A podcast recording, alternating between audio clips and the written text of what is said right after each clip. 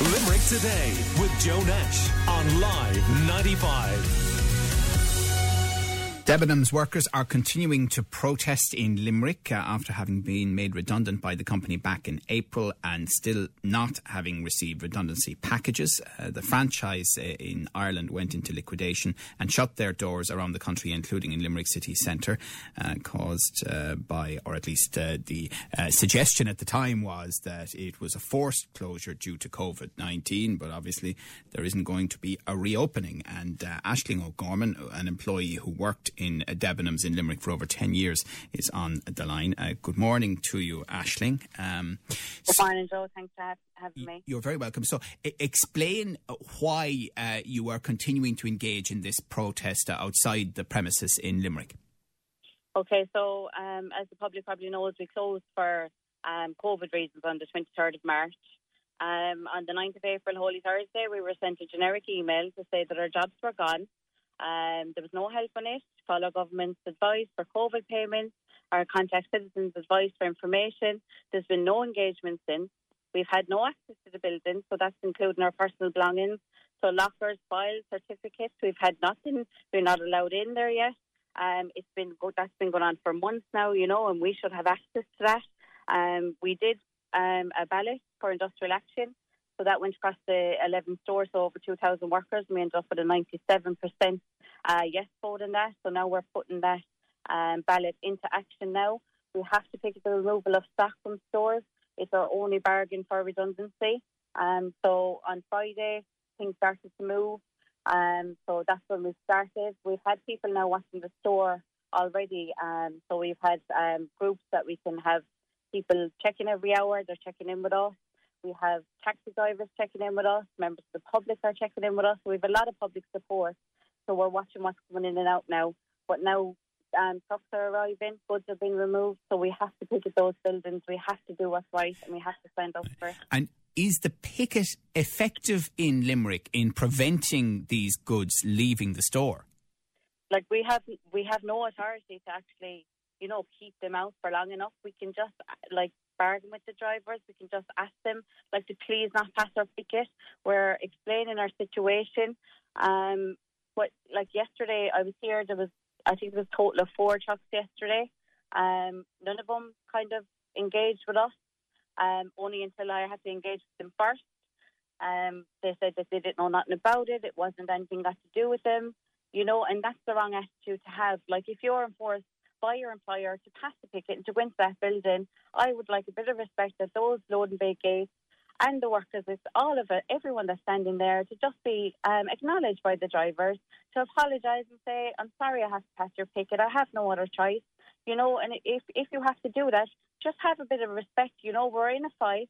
You know, we ha- we're fighting for everyone now. It's not just Debenhams workers. We're fighting for retail workers. We we need the Cahill Duffy report passed. We need that law passed now that stops this from big companies going into liquidation. You know, Micheál Martin is Taoiseach now. He's got two major stores down below in Cork. He really needs to pull pull it out now and get get it into and, action. And, yeah. and Ashling, the um, stock you see as your bargaining chip to try to get the company to engage. Oh yeah, definitely.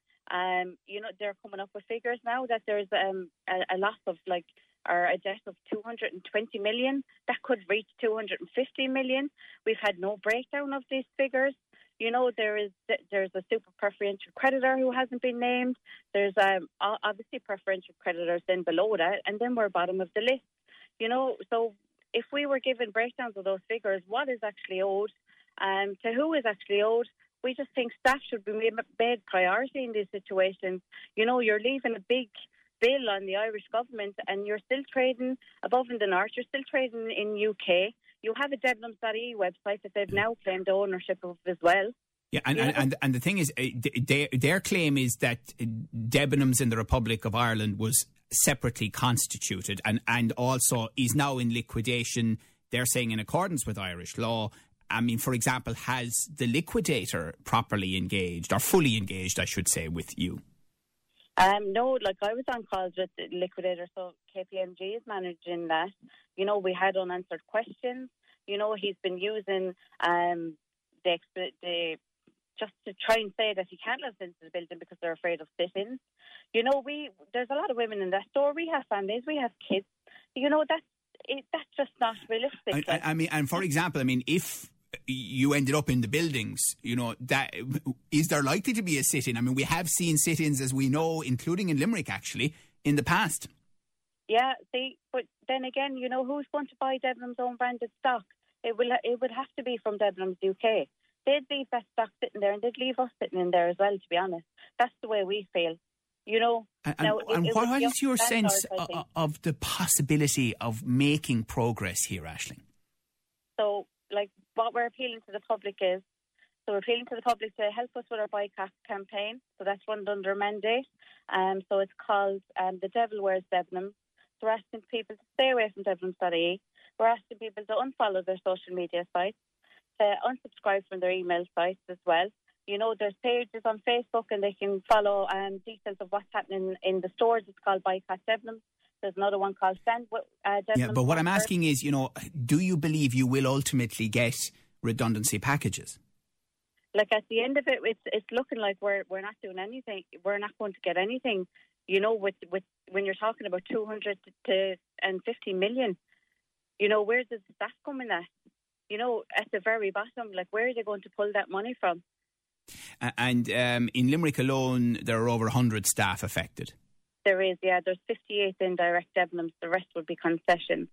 Right. Okay. All right. Well, listen, thank you very much for telling us um, your side of the story this morning. We appreciate your time. Ashling O'Gorman, an employee who worked in Debenhams um, uh, in uh, Limerick for over 10 years, and uh, you probably have noticed if you've been around town uh, in recent days uh, the protests continuing outside uh, the former Debenhams in the city centre. Limerick today now on 46 1995.